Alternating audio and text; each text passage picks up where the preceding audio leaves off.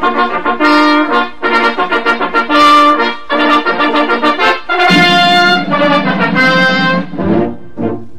Arrivano i nostri a cavallo d'un cavallo, arrivano i nostri con in testa il generale e il nobile Pancio che ha preso lo slancio facendo il cappello nel vento sventolare. Arrivano i nostri giù dai monti del Farbes, arrivano dal nord, dal sud, dall'ovest e dall'est. E gli spettatori cincin e cincian si levano in piedi e battono le mani. Buongiorno. Buongiorno a tutti, ciao, Ciao, Fabrizio. Hector. Oh. Oggi abbiamo una puntata piena. Puntata per- succosissima, infatti. Perché abbiamo infatti, una coppia. Una coppia. un- E non Ah, solo... Chi abbiamo? Ah. Chi abbiamo? Crick e Croc? No. No, Chip e Chop, No. neanche. Stanley Olio? Ma che neanche. nemmeno.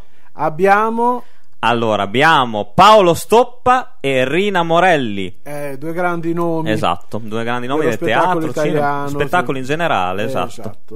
Paolo Stoppa eh, che esordisce nel 27 e nel giro di pochi anni passa, fa tutti i ruoli, dal generico a quello di attore brillante.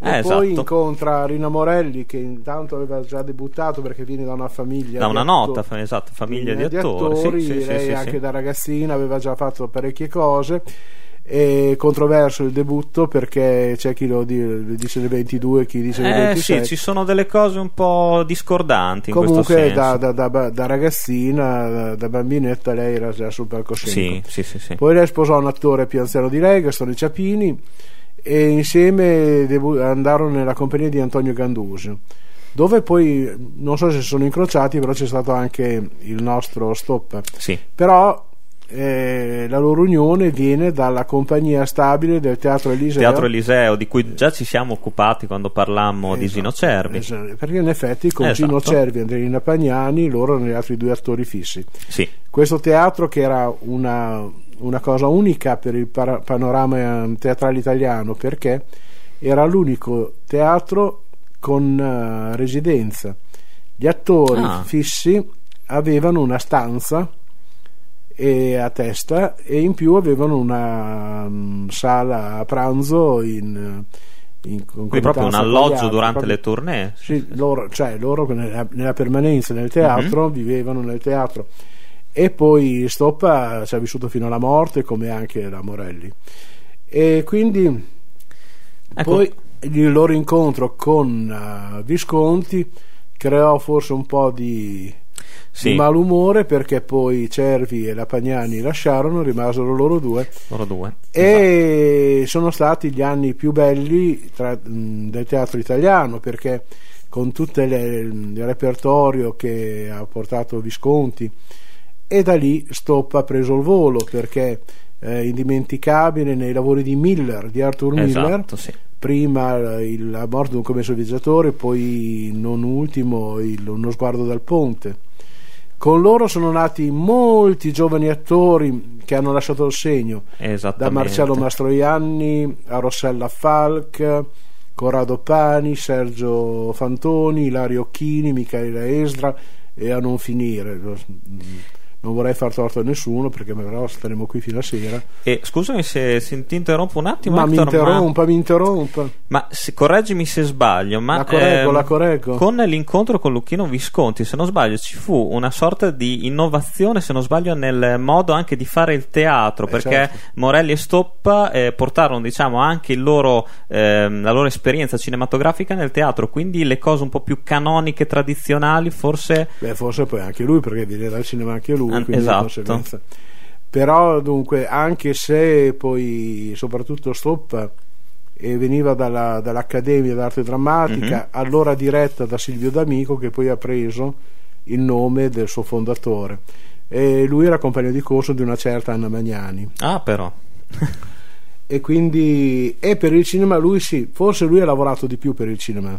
sì, forse anche più conosciuto per le... Mm, Ma no, perché poi dopo la, la- la radio e la televisione ha fatto diventare nota anche lei, poi eh, sicuramente lei è una delle più grandi attrici del, Sì. del, contempora- del nostro del dopoguerra, sicuramente. però eh, lei ha lavorato molto anche nel cinema con Blasetti. Sì. Lei è presente nella Corona di Ferro, tanti film di Blasetti e poi chiaramente dopo con il suo grande Pigmaglione, Visconti, lei in molti film di Visconti, Il Gattopardo, Gattopardo Senso, esatto. e poi fino all'ultimo L'Innocente, L'Innocente esatto. e Sì. sono scomparsi lo stesso anno, sia lei che Visconti. Sì, esatto, tra l'altro nessuno dei due ha potuto vedere ultima, cioè, la proiezione dell'Innocente perché sono scomparsi proprio poco prima al lavoro ultimato, ma poco prima della proiezione. Allora, vogliamo far sentire questa coppia celebre della televisione, del teatro, della radio? Perché no, tra l'altro in un loro cavallo di battaglia, direi. E cosa sentiamo prima? Ah, direi che prima possiamo sentire proprio a gran varietà il, il loro cavallo di battaglia. Ecco, di... Eleuter- due parole su Eleuterio sempre tua. Ok, Un grande loro successo fu Caro Bugiardo di Jerome Kilty, che era la mh, corrispondenza, l'epistolario tra George Bernard Shaw e la sua attrice eh, Stella Campbell. E loro questo spettacolo l'hanno portato avanti per negli anni dove loro apparivano con un- due in scena, c'erano due leggii ed erano le lettere recitate mirabilmente da loro due. Per cui qualcuno pensò bene di fare due personaggi all'italiana, Eleuterio e sempre tua, che ora andiamo a sentire. Ecco qui la nostra simpatica nata ieri e il povero Eleuterio, finalmente insieme. Finalmente. Eh già, finalmente. Purtroppo le vacanze sono finite, le mogli tornano. Ed eccoci qua. Allora non mi resta da dire che in questa serie di trasmissioni assisteremo alle discussioni settimanali dei nostri due amici e con rituale ritorno da mamma da parte di lei. Prego.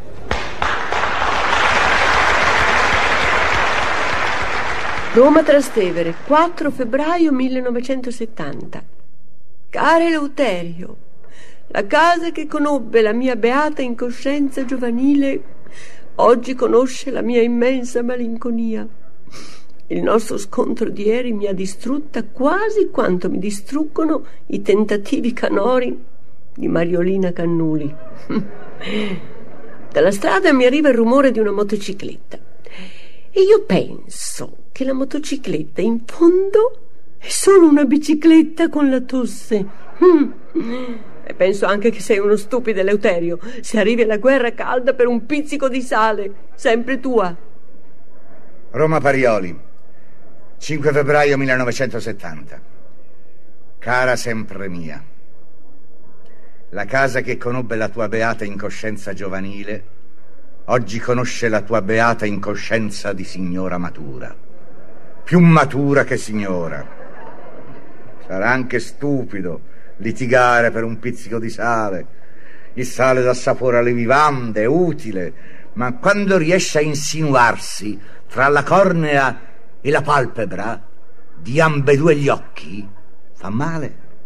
E quando si insinua così come ho descritto, è perché una spinta gli dà forza di penetrazione.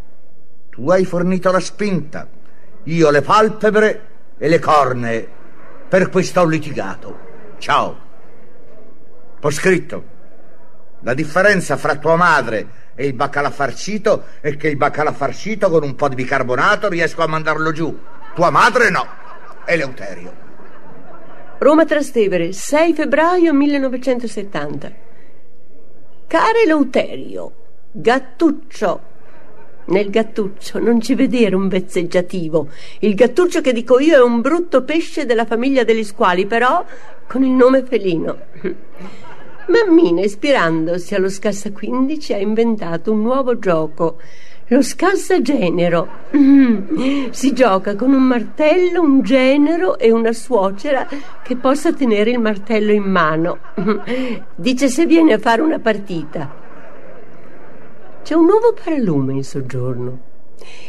E io penso che il paralume è solo un lampadario che abita il mezzanino. Mm. Scusami per il sale, ma è stato un ripiego dato che l'idea di partenza era il pepe che però non mi sono trovata sotto mano al momento giusto. Sempre tua. Roma Parioli, 7 febbraio 1970. Inamovibile sempre mia. La mia vita da quando non ci sei non ha senso. Mi manchi. Per sostituire i tuoi discorsi inconcludenti ho telefonato qualche volta a Gianni Boncompagni, ma anche l'incoerenza nell'eloquio deve essere dosata e lui esagera. Torna. Anche perché da qualche giorno non ho più nemmeno il conforto della televisione. Ogni volta che guardi il teleschermo un'orribile faccia mi fissa feroce e non riesco a trovare il pulsante per cambiare canale. Forse che tua madre fa l'annunciatrice in tv. Ciao. Ho scritto. La portinaia ha risolto il mistero del televisore. Ha tolto da sopra il mobile bar lo specchio nel quale mi specchiavo. Eleuterio. Roma Parioli, 8 febbraio 1970. Caro Eleuterio, micioni, mm, sono di nuovo qui in casa nostra, la quale casa, essendo nostra, perciò quasi mia, e anche un po' di mammina. Mm. Sono arrivata e tutto mi ha subito parlato di te. I piatti dal pavimento, le posate da sopra gli armadi, le bottiglie vuote dalla lavatrice. Ho fatto un po' d'ordine e ora sto pulendo il vecchio tappeto persiano. E io penso il tappeto persiano in fondo è solo la soraia delle moquette. Quando rientrerai, Leuterio, ti accoglierò con un sorriso, anche se il ricordo dell'ultima lite mi brucia ancora. Ricordo tutto. Era quasi l'ora di colazione quel giorno e tu.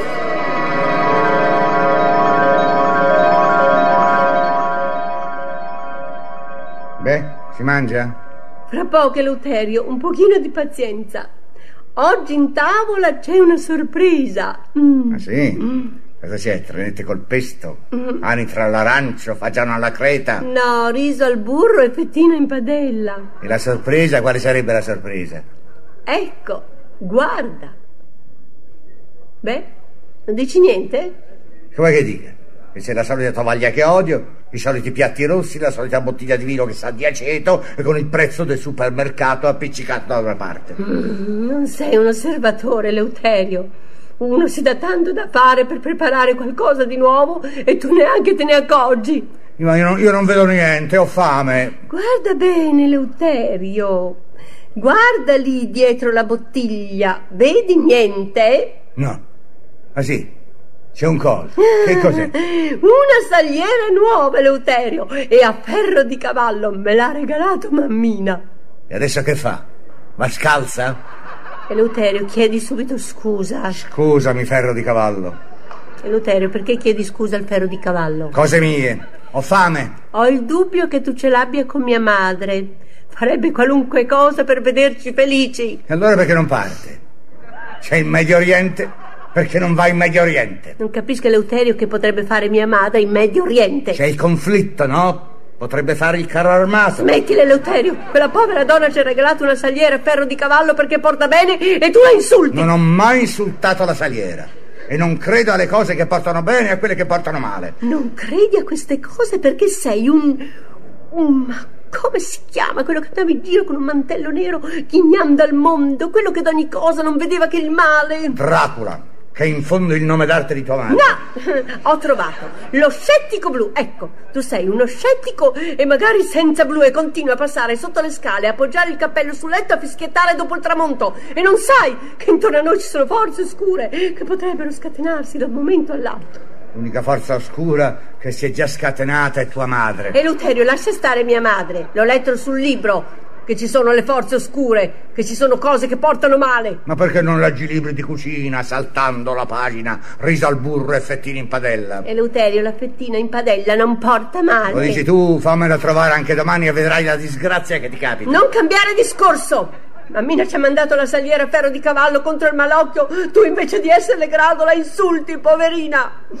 Mi ha mandato anche il libro che spiega le cose che portano male. Non sapevo che esistesse in commercio la biografia di tua madre. Eleuterio, smettila! Con te non si può fare un discorso serio! Ma chi l'ha detto? Vuoi fare un discorso serio? Facciamolo. In casa di vedovanza, tuo padre che fa? Viene a stare con noi o va con tua sorella?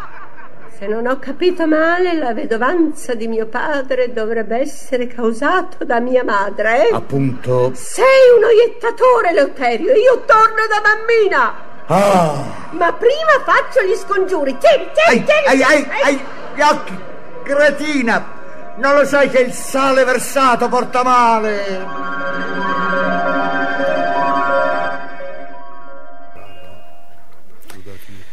Eccoci, eccoci qua.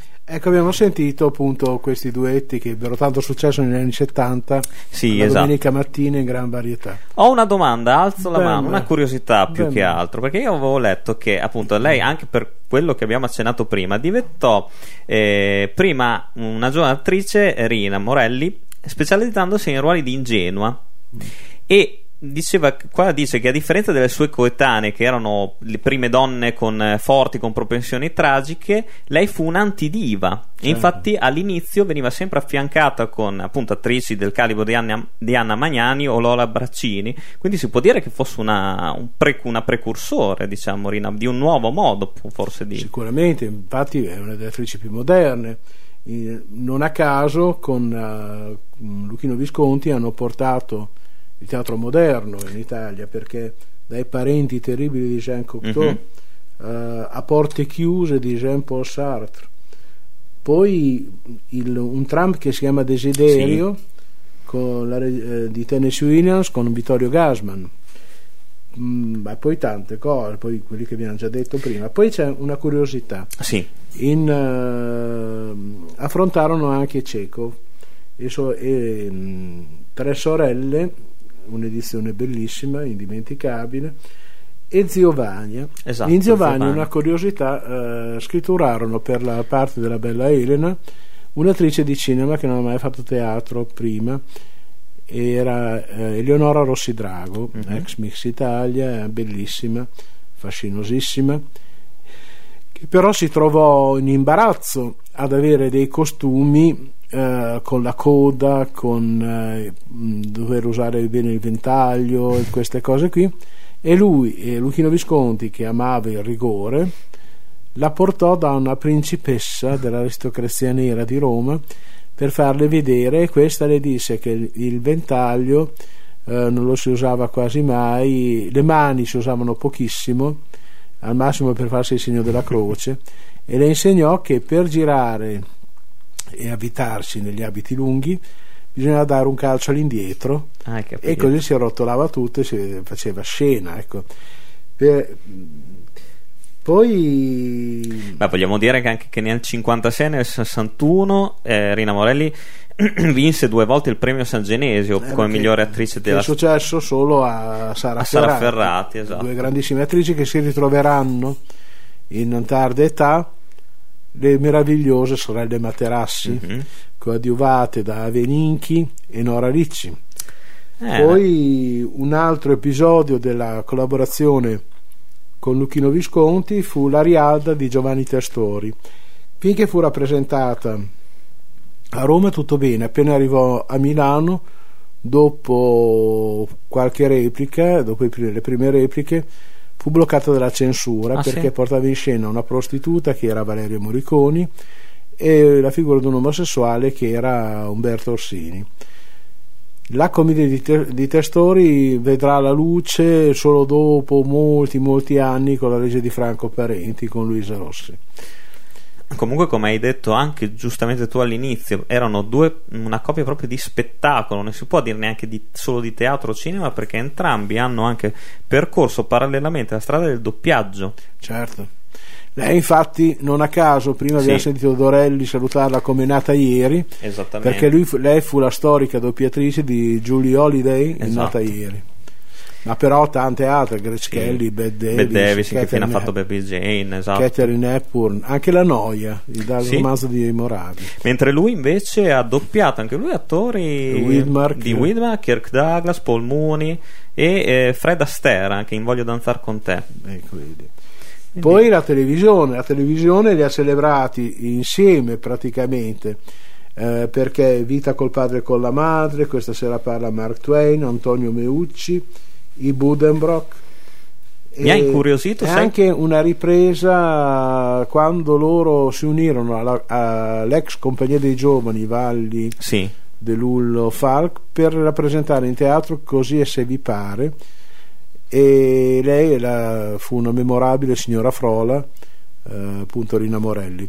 E c'è la testimonianza televisiva Sì, del- sì. di tutto questo mi ha incuriosito, sai cosa? A proposito di, mh, eh, della televisione di Paolo Stoppa, lì il commissario Carlo De Vincenzi. sì, bellissimo fu. Sai che è tratto dai romanzi di Augusto De Angelis, non ne avevo mai sentito parlare. No, no, sono molto belli poi li hanno anche ripetuti spesso erano di, di telefi- dei film di rara eleganza Tu sai che sono appassionato appunto di questo genere, no? ambientato nei, appunto nei primi anni del secolo con, eh, e poi fior fior di attori mi ricordo Edmond Aldini mh, Maria Grazia Spina Warner Ventivegna tanti attori attorno a lui sì sì E vogliamo sentire a proposito della loro carriera televisiva un contributo? un contributo da un carosello Un carosello, pubblicitario esatto. Tavoletta Liebig, il brodo con più estratto di carne. Più sostanza, più sapore. Il brodo che gli piace? Presenta Rina Morelli, Paolo Stoppa in Vita con i figli. Sì, sono contenta che anche tu la trovi una buona idea. Ah, naturalmente, anche Carlo, certo. Ah, sì, sì, di solito scappa, è vero, ma sai, questa volta si tratta di fare del bene. Sì, mm, esatto, beneficenza. Ma io direi di fare senz'altro per oggi. Sì, sì, sì, Carlo è qui. Aspetta, glielo dico subito, un momento, cara. No! Perfetto, Carlo è d'accordissimo. Ah, ricordati di avvertire che questa volta si tratta di una canasta benefica, nessuno deve mancare. Ciao cara, ciao. Che cos'è una canasta benefica, papà? È l'ultima scoperta di tua madre, Leonardo.